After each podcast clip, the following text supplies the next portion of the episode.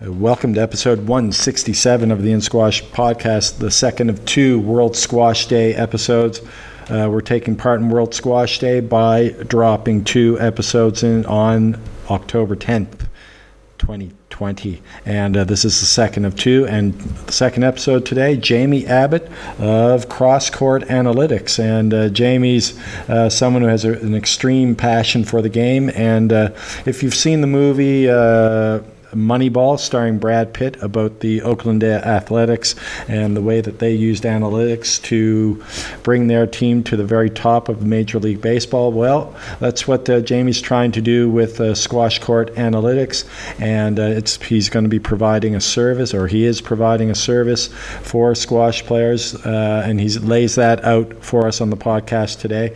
Uh, you should check out his website, crosscourtanalytics.com, and he has several blogs where he provides uh, some great uh, content, and it's basically showcasing what he can do and what cross court analytics can do with uh, with the statistics and the the metrics, uh, and they can take a look at your game, sending in uh, videos of your game, and provide insight based on the the numbers and the stats that they glean from watching those videos. So it's Jamie Abbott of Cross Court Analytics on episode 167. Now, before we get into that, of course, I just want to talk to you a little bit about our sponsor Active Scout, as I mentioned on episode 166.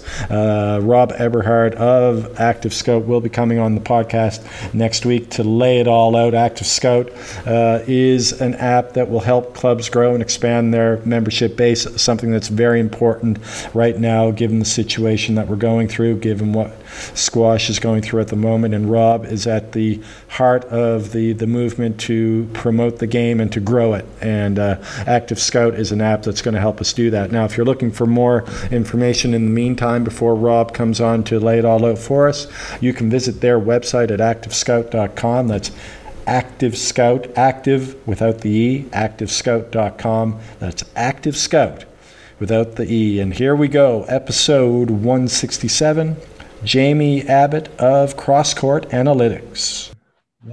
So uh, yeah, why don't we just why don't we get started? So uh, Jamie Abbott here uh, with us today from Cross Court Analytics. He, uh, I guess I, uh, it's uh, something that you've come up with there. Um, are you doing your your PhD or are you are you?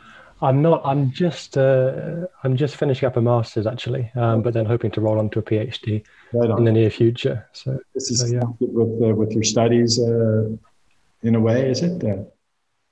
Yeah, absolutely. I actually study linguistics, um, but as part of that, we have a, a stats course oh, um, okay. and sort of get get trained in in some of the sort of uh, technologies and, and, coding used to help with this analysis. Right on. Um, so yeah, definitely taking that straight from the course and and put it towards you my hobby. To go with yeah. squash uh, analytics as opposed to looking into Chomsky's grammar uh, discourse. Well, absolutely. That's that, that's part of it. I do that during uh, during nine to five, and then and then after that finishes, I can I can turn to um turn to the squash. But it's worth pointing out actually at this point, it's not just me. There's there's three of us who are doing this. Yeah, um, we're actually a group of squash players enthusiasts. We all based at the same club in in York in the UK, and yeah, we got together and thought this is this is something which the world of squash could could benefit from. We think, and uh, and hopefully people are agreeing as well. No, definitely. I mean, just looking at what you have there now, it looks like it's sort of very much the tip of the iceberg too. I mean, it's just uh, you could probably do so much with with uh, with all the numbers and stats uh, that that you can pull from from squash. Absolutely, absolutely. At the moment, we're very much looking at sort of individual games. Um, so yeah, be that from from from recent matches or, or, matches slightly longer ago, which have piqued our interest, and we wanted to go back and look at. But definitely, one of the things we want to do is when we have enough data to to look at hundreds, if not thousands, of matches over the past few years to really pick out trends, which yeah go beyond individual players and and actually just part of the game of squash, which weren't actually discernible to the naked eye from uh, from just from just viewing. So yeah, definitely a long term ambition, um, even if at the moment it's just individual matches. Yeah, well, I get you know, in all the uh, like the high profile sports, uh, and and you made reference to it on the website, the you know, like baseball or football or whatever. They, I mean, where they've yeah, absolutely. people pockets and uh, people who do this for a living uh, in those sports, so they have the luxury of benefiting. Absolutely, yeah. Squash uh, hasn't really yet until now, so this this is kind of interesting. But before we sort of get into that, why don't you give us a bit of backstory about? Yeah about who you are and your your score your squash background, Jamie. Yeah, absolutely. Um, also, there's there's a group of three of us uh, based up in this in this club in in York in the UK. Um, in terms of me, uh, I'm actually a late a late developer to squash. I'm a, I'm a late joiner. Um, it's something I played just socially with friends as a teenager and and at university. Um, but even from that, I knew it was a sport that as soon as I started playing properly, which I have now subsequently done, um, it would be a sport I'd, I'd absolutely love. Um, so yeah, the other two uh, have played slightly longer than I have, um, sort of been yeah age group players as juniors. Um, so yeah, that's uh, that that's our intro intro to squash. I'm a I'm a late joiner, but yeah, yeah, what I what I lack in. it's in never uh, too late, is it? When you're, experience, you're still, in, you're still in your early twenties or mid twenties, anyways, right? Uh, judging by uh, yeah yeah, by your appearance. Uh, yeah, I had a, I had a guy on the other day. Uh, his name is Sean O, Korean. He's coaching at yes. University of Toronto, and I thought, you know, just by looking at him, he looked like he was uh, 25, but turned out he was 45. So you, know, you never know. Oh, seriously? Wow. Okay. Yeah. Sometimes you can't tell. Yeah. yeah, you never know. But uh, so I guess with your friends, uh, cross court analytics hmm. sort of came about. Uh, maybe over a couple of beers or something after you played squash. So basically, how, how did it uh, how did it come about? Well, so we started up in in April, just after lockdown because of COVID. Um, so having gone from playing about five or six times a week, suddenly there was this void in our in our yeah. uh, in our lives where squash used to be. Um, so instead of playing it um, we, we, we, we turn to, to really sort of forensic analysis of, of, of what the pros are doing. Um, in their match. It's to sort of, yeah, use that time, which we otherwise would have played squash in, um, which was good and bad in a way. It, it, meant that we had this time without playing squash in which we could really, really focus on, on bringing the data to light. Um, but uh, it also meant there were no current matches for us to analyze, which was uh, right. a bit frustrating. So a bit of a double-edged sword there. Um, so yeah, we're really excited now that the PSA is back up and running and and whatever, so we can uh, yeah turn our attention to to, to real-time matches, which is uh, something we've been looking forward to doing for a while. Yeah, well, I mean, uh, you're going to, in terms of uh, the ability to to find squash to to find analytics and and uh, set or you know crunch the numbers or whatever you have to do. Uh, there's plenty of um, you know, there's there's a huge library of matches out there. So like, I mean, you guys could just hunker down Absolutely. for years and, and and just go in and, and do all of this. You'd, you'd have to assemble, I think, maybe a, a slightly bigger team, uh, unless you know maybe you're going to focus yes. on a few things. But uh, uh, but I think it's fantastic. Uh, just judging by you know what I've seen and what I've read on your blogs and stuff earlier, but one thing you mentioned, uh, thank you, uh, in the you know in your introduction on the website was that you you sort of drew the comparison of uh, in, uh, the book uh, Moneyball and, and the movie. Uh, I think it was Brad Pitt who played sure. the main character in that in that movie Moneyball. The approach, correct, that, yeah, yeah, yeah. it was a good movie, and the approach the approach that the Oakland Athletics at the time took to assembling a team of sort of almost like no name players based on statistics to go ahead and win. I'm not, I'm not sure if they won the World Series or whatever. I forget, but they actually did really, really well with that approach. So, what did right. you see in that approach that sort of guided what you're hoping to maybe achieve?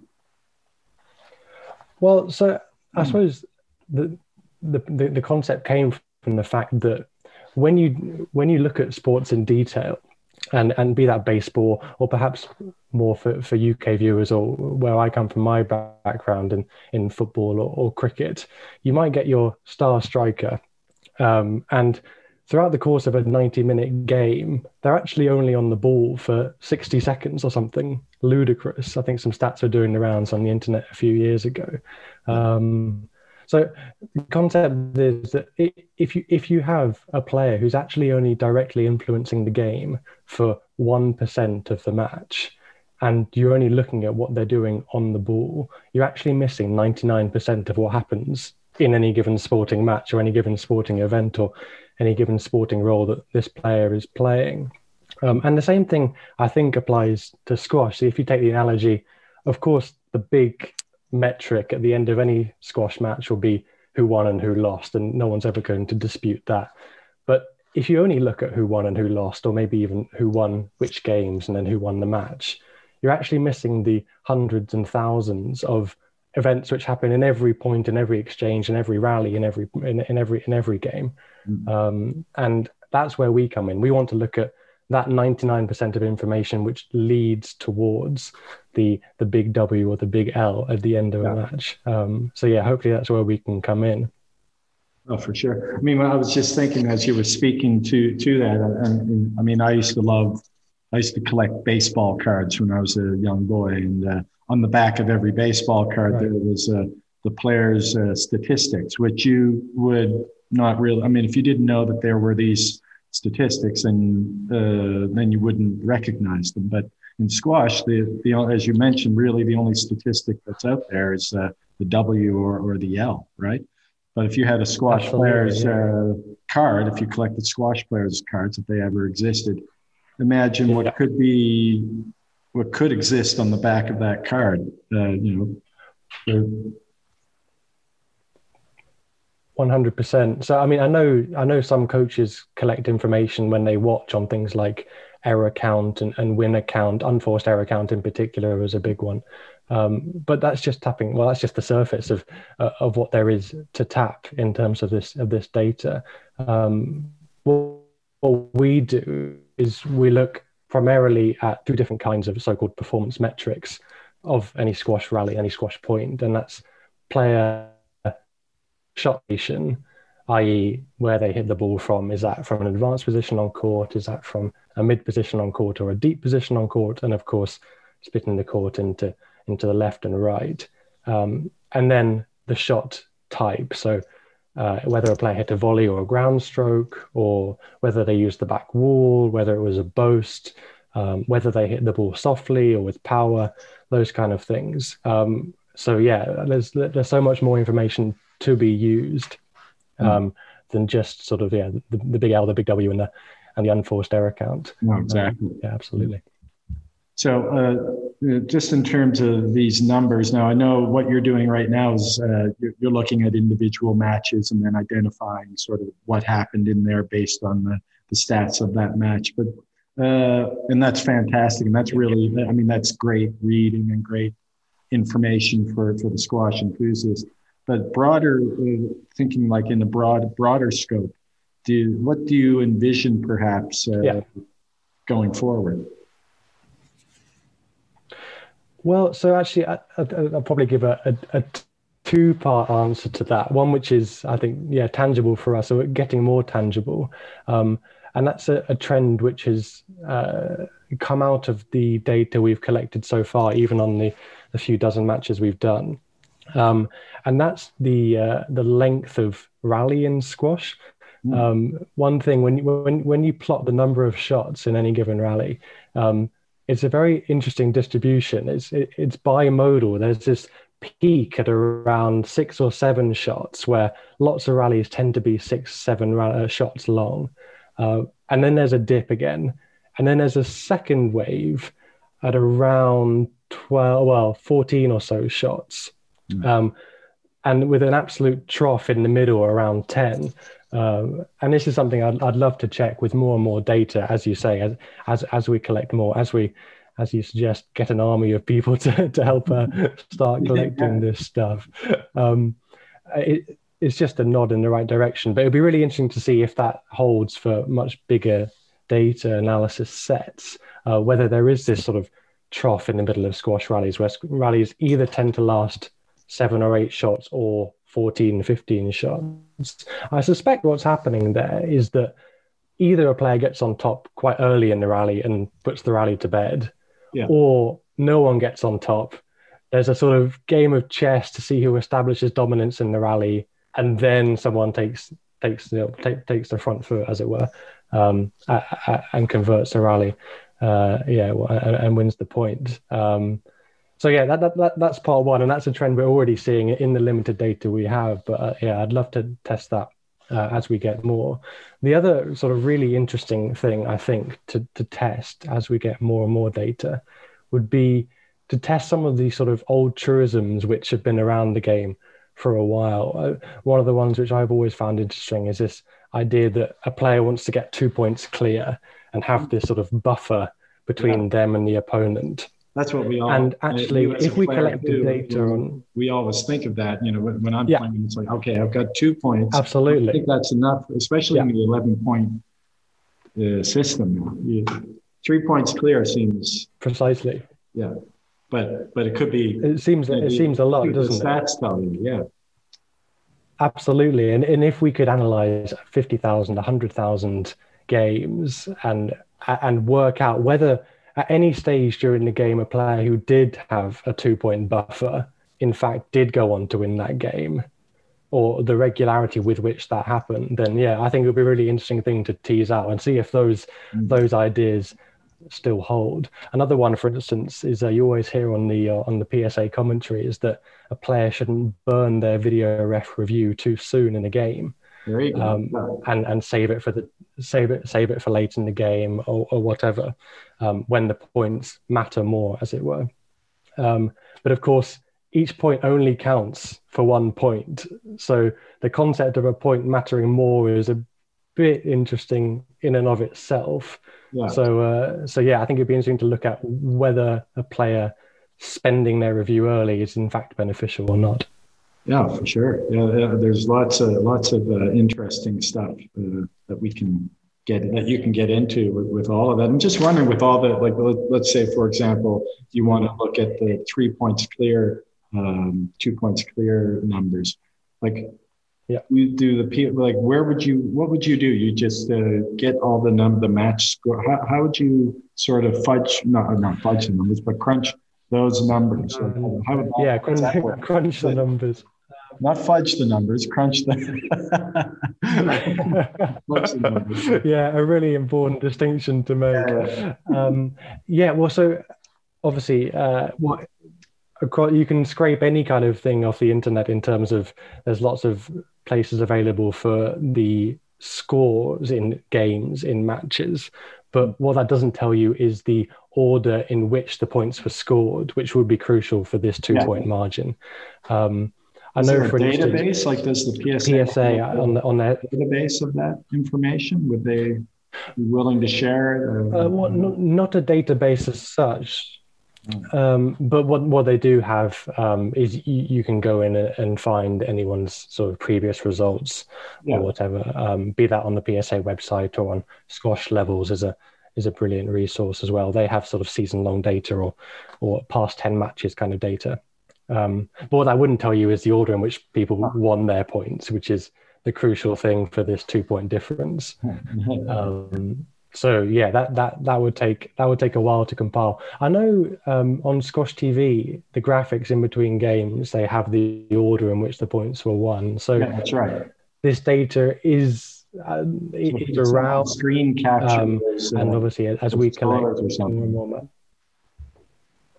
Capture the, the Sorry, scores. on- just uh, broke up. Yeah. No, if you you could somehow go in and just sort of capture the the screen capture of those scores, the order of which they they happened, uh, like you said, that that might be a, a way around it. Yeah, absolutely. Um, that's uh, definitely something we'd uh, we'd uh, look to do. Um, I'm just uh, I'm just taking you downstairs to get closer to the uh, the Wi-Fi yeah, no router. Um, yes, uh, yeah, definitely. That's something we could look to do with the Squash TV. But actually, as we collect more and more data and and matches ourselves, um, that's the kind of information which we have straight to hand. Um, so. Okay. Well, let's take a look at, uh, if you don't mind, what, what you've got up there on uh, crosscourtanalytics.com, the, the blog side of things, uh, because you, have got several Absolutely, really yeah. interesting blogs. So, um, so when you go into the analysis of matches and sort of how they uh, how they played out and sort of is that is that basically what, what the focus is of, of your uh, of your website right now to provide um, sort of squash enthusiasts with this kind of unique uh, look into different big matches that have occurred over over over recent times? I guess you go back as far as uh, I think. Uh, the, yeah, absolutely. The, the Humdinger in Hull, yeah. The Humdinger in Hull was was the piece that started it all yeah. off. Um, yeah, Nick Matthew's victory over Mohamed El Shorbagy in 2014, which is a brilliant watch and, and a great one to uh, mm. to analyze uh, in, in in detail as well. Um, yeah, what, what I found yeah, so, interesting was like uh, you were talking about the shorter uh, because Mohamed, I think nowadays is more sort of a longer rally type guy. He he tends to extend rallies compared to uh, the others, but back then, uh, uh, particularly against a guy like like the Wolf. It was he uh, shorter rallies seemed to benefit him according to uh, to the numbers. Yes, absolutely. Um, and I suppose one of the benefits of doing this over an extended period of time is that you can see how players' tactics and strategies change over time, but also how they change to play against different opponents. Nick Matthew, of course, is famous for his his fitness, his athleticism, and um, yeah, his doggedness back himself in any, in any contest over five games. Yeah, yeah.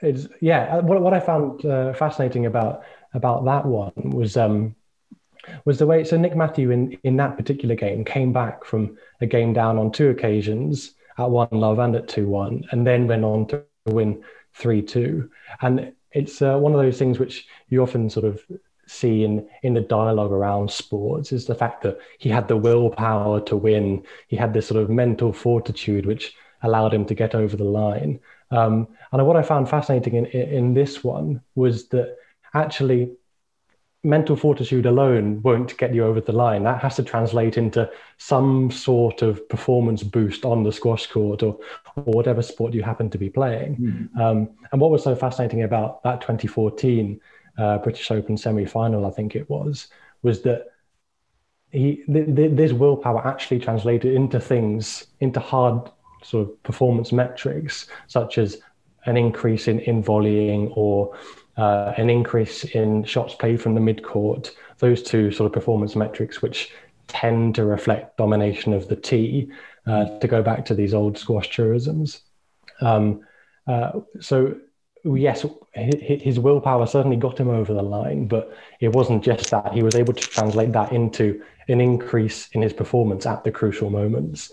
Um, and that's just one of the, I think we have 11 blogs up there, yeah. there at the moment.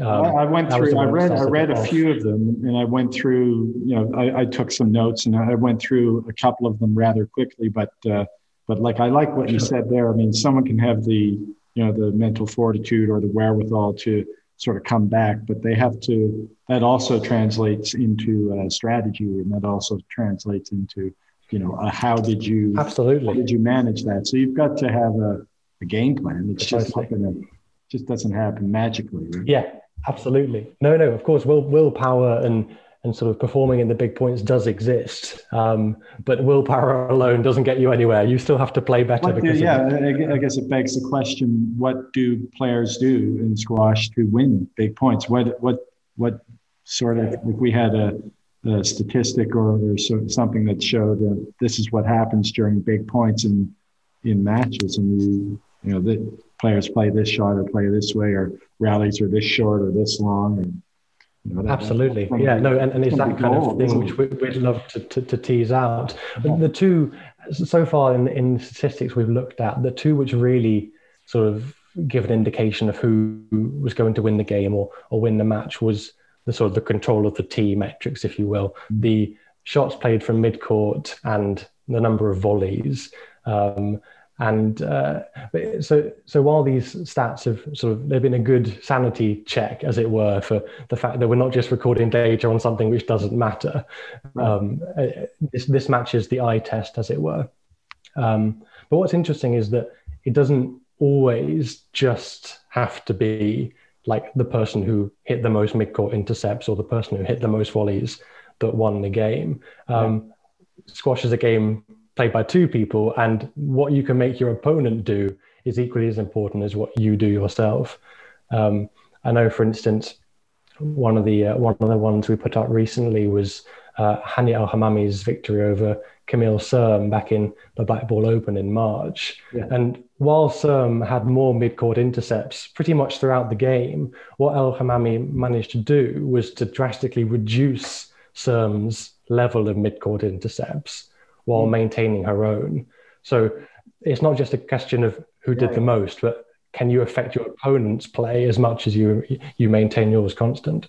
Well, that's where the analyt- that's where the the numbers come in, isn't it? I mean, if you can reduce, for sure, you know that you know if, if she's going to be if she's hitting fifty percent of her shots are mid court intercepts, and if you can reduce that, and that's going to translate into victory, then that can be something you you aim to achieve. Absolutely, and mm.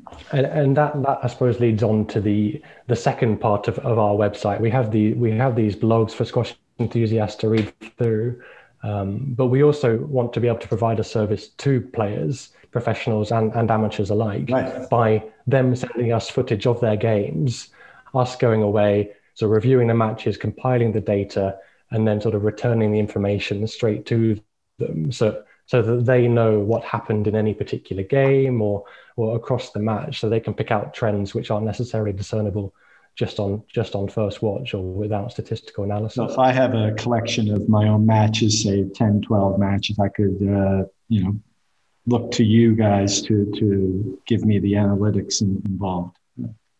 Absolutely, yeah, absolutely. And what we do is we will provide information on sort of uh, what happened across these different shot metrics, i.e., shot location and shot type, on the points that you won. So you can see what you've done well and what led to your success on the squash court.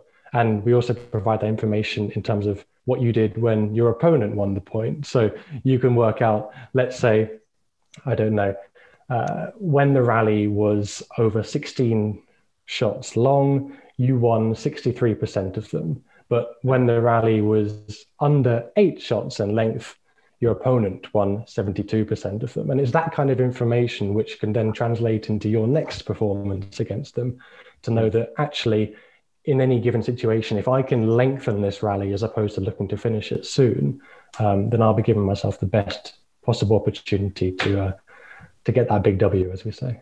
Yeah. Uh, let's just go. I mean, what we could do then here is just go through a couple of the, the points that I identified on the blogs that, you know, maybe other people, if they, you know, if they were to acquire your services, that these are the types of things that you'd be able to flesh out uh, for them. Yeah. So one is one thing I noticed, uh, or that I, I picked up was the percentage of points you win can indicate whether you you're capable of becoming world number one. yes, this is a this is a nice um, fifty-five percent. If you're winning fifty-five percent of the or or higher of the points, then you you're up in that upper echelon. Is that uh, absolutely? Well, of course, that, that makes sense. This right? is a, it does make sense. It's one of those facts which is really counterintuitive when you first in, encounter it like 55%, only 55%. But then actually, when you step back and think about it, yes, 55% of points to winning every game 11 9. And of course, this will be plenty.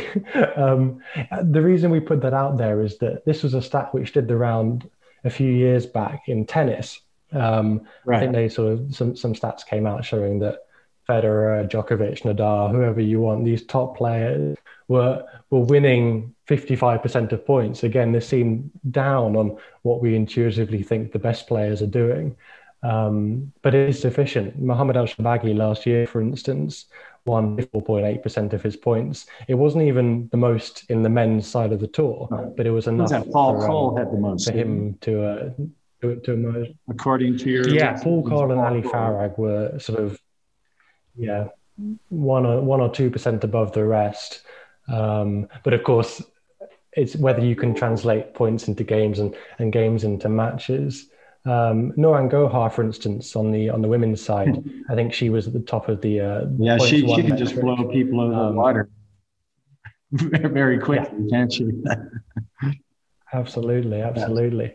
Um, and uh, yeah, so I, I, that was that was an interesting one, and and perhaps not a surprise that after uh, Raneem's uh, retirement in, in June that uh, that Nouran was uh, well placed to uh, to assume that number one that number yeah. one role, which she has. Yeah, exactly. Yeah, I love watching her play. By the way. Mm. Yeah. yeah. absolutely. I really enjoyed your um your your interview with her. A few Isn't that awesome? Brilliant, brilliant. Listen, yeah, really interesting fantastic. backstory. Yeah. Yeah. Yeah, yeah, it was amazing. I remember when she was here and uh, watching her play, you could just tell she wasn't in a good place.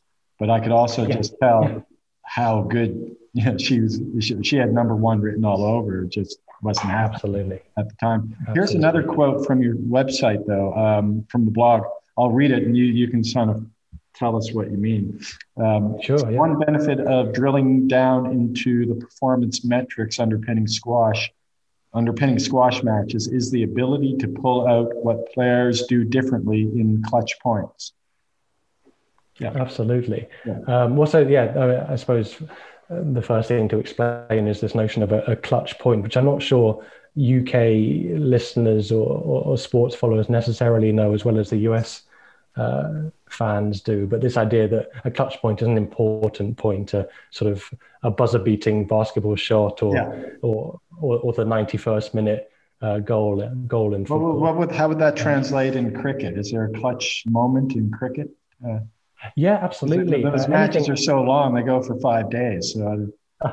yeah, I know the longest form does, but even even the longest form of matches ultimately might very well come down to a, to a tense finish, and tense finishes happen all the time in the shorter forms of cricket. Right. So, yeah. Um, so yeah, sort of a, a, any any situation when uh, there's something it's a big point there's something on the line and ultimately i suppose what defines a clutch point is that there's no second bite of the cherry. This is it. This is this is your final opportunity to mm. to, to, to, get to get the win. Um, i suppose what i mean by that is that um, for i suppose a good way to explain would be in a match we just recently did which was Serme Hammamy um, in the black ball open back in march. And what was really interesting is that um, Hania Hammamy is sort of more renowned on tour for an aggressive sort of approach compared with Serme, um, whose physicality is extraordinary, is more likely to back herself the longer the game and the longer the match. Um, but what Hammamy did in this game was hit quite a lot more winners and unforced errors than Serme across the whole match, which again is just a nice indication of of how the stats back up what you sort of see anecdotally in matches. But what was really interesting is that in these clutch points, in these business end points of games, El Hammamy drastically reduced her error number without a drop off in sort of the aggressive metrics which we've come to associate with her. Mm-hmm. Things like a high number of volleys, um, a high number of mid-court intercepts, very few ground strokes hit off the back wall, for instance. Um, and again, this sort of really um, sort of pressing, quick play. Um, very few soft uh, shots hit softly, for instance. Um, so it, it, was really that ability to to not just go into her shell in these clutch points, but to maintain her level of play. But whatever she did differently, she wasn't hitting the tin, uh, etc.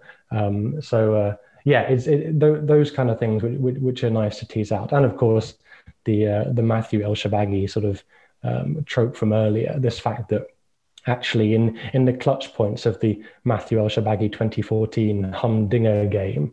Um, Matthew's willpower got him over the line, but actually his willpower was this notion of being able to hit more mid-court intercepts, more volleys, more aggressive play yeah. um, in, in, in the bigger point. Mm, yeah, exactly. Uh, yeah, I guess when when it came to the the the Serme Hammamy match, I mean, maybe she just uh, she identified occasions where she could go for her winners where it wasn't so, you know, where where they were more on than than sort of uh, risky. Absolutely, absolutely, yeah, yeah. Um, and I suppose uh, it's a good point to say that we're not squash coaches and we, we don't intend to to sort of players to, to, to take these things um, well, yeah, we, we, we, don't, we don't intend to, to take the place of coaches. I suppose it's a coach's job to understand the the numbers behind their players' performances, which we can help provide. And then I suppose any good coach would be able to translate that into something which is directly applicable to the player without they clouding their head. They the numbers better than, than we can, right? Yes. Yeah, yeah. absolutely. Yeah. Another thing, uh, uh, a couple of things you mentioned here. One is uh, uh, length helps, but it's not a virtue. One element to any game would be not to become too predictable. You might know that you might win 80% of rallies in which you have an exchange of more than four shots from the backhand graveyard area. But that doesn't mean you should play 40 consecutive shots there. Mm. Your, your game will become too too predictable. Um, and again, I suppose the famous line underpinning any statistical analysis um, is the line that when the statistic becomes the aim, it stops becoming a useful statistic. And that's again something which we would caveat. Um, ultimately, squash is played on the court, not on a spreadsheet. Um, so, so you must the data must be used carefully, but it's hopefully informative at the same time. Yeah, oh, definitely. Uh, it's just, but I guess the thing is, and the reason why you're you're you've created this uh, website is that there's nothing really out there that we can access except you know we can go in and watch a match and kind of figure it out for ourselves. But uh, without you know with, with this kind with these types of um, uh, metrics and analytics we we can sort of delve yeah. deeper into uh, what we can you know learn learn a bit more about the game and learn a bit more about how to be uh, successful. Uh, Absolutely, yeah, that's uh, exactly what we're looking to, uh, yeah, to, to, to, do to introduce this discussion into in, into squash because it it now exists in in so many other sports, uh, as you say, the the big US ones, basketball and baseball. Um, but uh, but yeah, th- th- this kind of data just doesn't exist for squash as far as we can work out. So um, yeah, one, so uh, yeah, it's that added challenge not only of analyzing the data but also collecting it, um, which has been been a good one for us.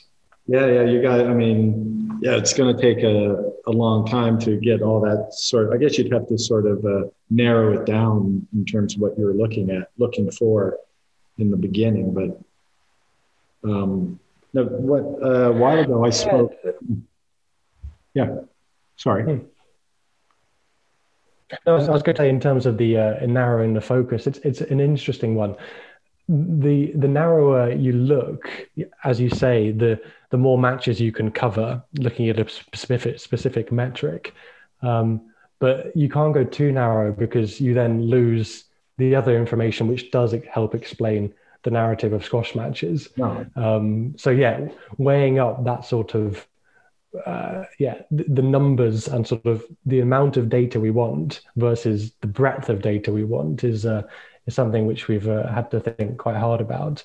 Um, but yeah, the, the, sort of the mixture of shot location broken down in, into six segments on the court, and then shot type broken down further into a few things like volley, ground stroke, and uh, and the power with which a shot is hit. We we feel like we've hit a good sort of balance between collecting enough data to inform, but also not collecting a sort of enough data that we can do on a, on a fairly wide scale uh, basis.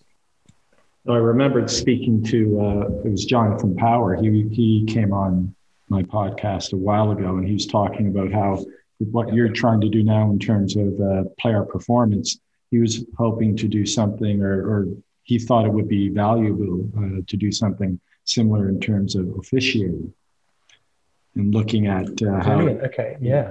Looking at how sort of I, am not sure exactly. I'll have to go back and listen to it again exactly what he was talking about. But yeah. I think just in terms of um, identifying what lets are, what strokes are, in some way using uh, statistics in order to improve that aspect of, of, the game. Absolutely. Well, I suppose there's, there's two ways of, of looking at it. You can sort of say, you, you can define what a let is or what a stroke is, and then and then ask or, or then tell players these are the criteria you now play to this would be one way of doing it.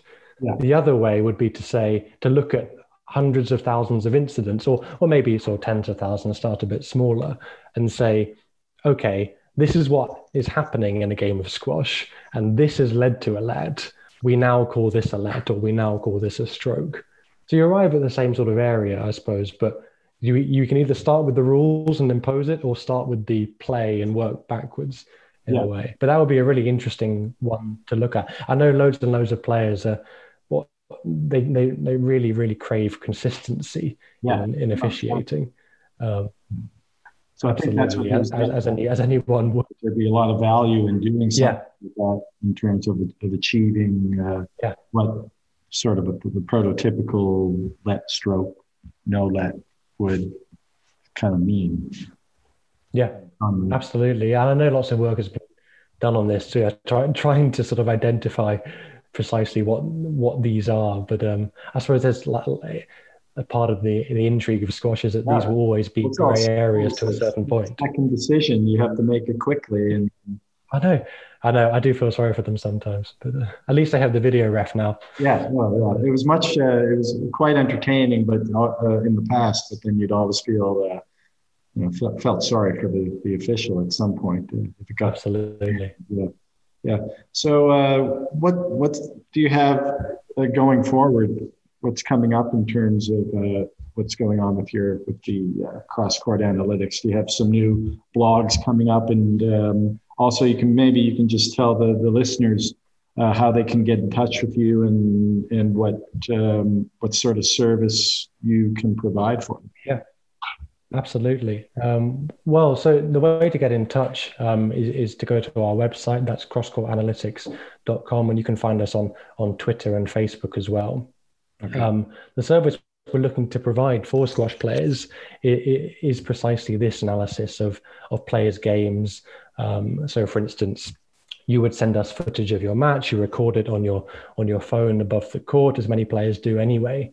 Um, now, using a, a GoPro or, or, your phone, um, you send us the footage. We analyze it. We we tell you where each shot was played from, whether it was a volley, ground stroke, uh, soft, hard, these kind of uh, performance metrics and then compile a report for you uh, to help you understand what went wrong in game two or why did my opponent happen to win game three or what did I do differently in game four those yeah. kind of things and I suppose going forward uh, a, a, big going back to the sort of the double-edged sword nature of what we've done is COVID has allowed us to sort of really dedicate the time to getting the service up and running but it's also meant that there's been an absolute dearth of amateur matches going on.